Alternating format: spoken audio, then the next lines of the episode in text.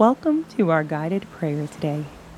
We are here to pause in the presence of the Lord as we surrender to Him and enjoy the freedom from the need to perform or pretend. I pray you are blessed in every way, that your soul is nourished, and that you feel the permission to slow down right here, right now. Before we begin, take a moment to breathe and make room as we prepare to read through 1 Samuel chapter 8, verses 19 through 22. Take a deep breath in, out. Breathe in His presence, His love, His joy as you breathe out confusion, frustration, and fear. In, out. Invite the Holy Spirit to speak with a small prayer like this Speak, Lord, your servant is listening. As I prepare to read our scripture today, Listen closely, follow along, or simply repeat after me. Consider what word or words the Holy Spirit may be highlighting and take a moment to write down or say the phrase or idea the Holy Spirit has highlighted to you during our prayer time. Doing so will help you return to it at a later time to see what he may want to say further.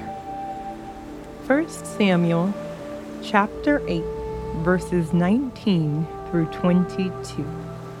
But the people refused to obey the voice of Samuel, and they said, No, but there shall be a king over us, that we may also be like all the nations, and that our king may judge us and go out before us and fight our battles.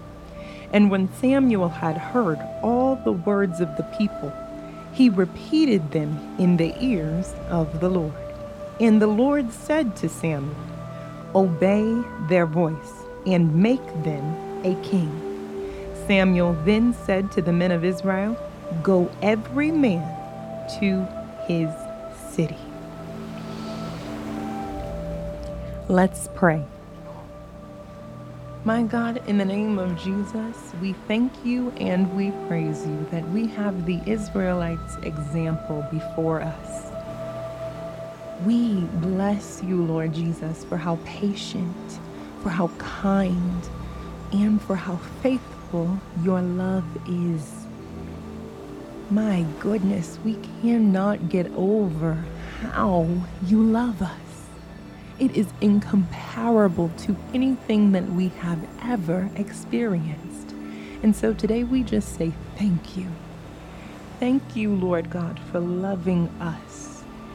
Any and every time we choose to prioritize other things above your presence, we are here right now asking you, Holy Spirit, to teach us how to worship you in spirit and in truth.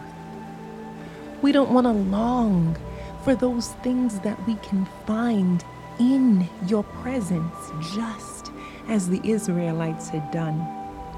They wanted a king that would judge over them, that would go out before them, and that would fight their battles and their obsession with being like others all around them caused them to grow insensitive and forgetful of the fact that you, Lord God, provided all of those things that they were looking for in your presence.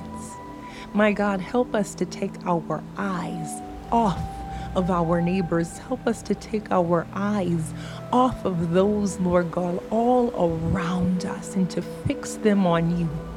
My God, if you haven't blessed us with something that we long for, we commit to you again right now and we declare that we trust you. However, if you have already met that need, and it's something that we are overlooking, something that we've grown forgetful of, I pray right now, Lord Jesus, that you would help us to remember who you are, the giver of every good and perfect thing.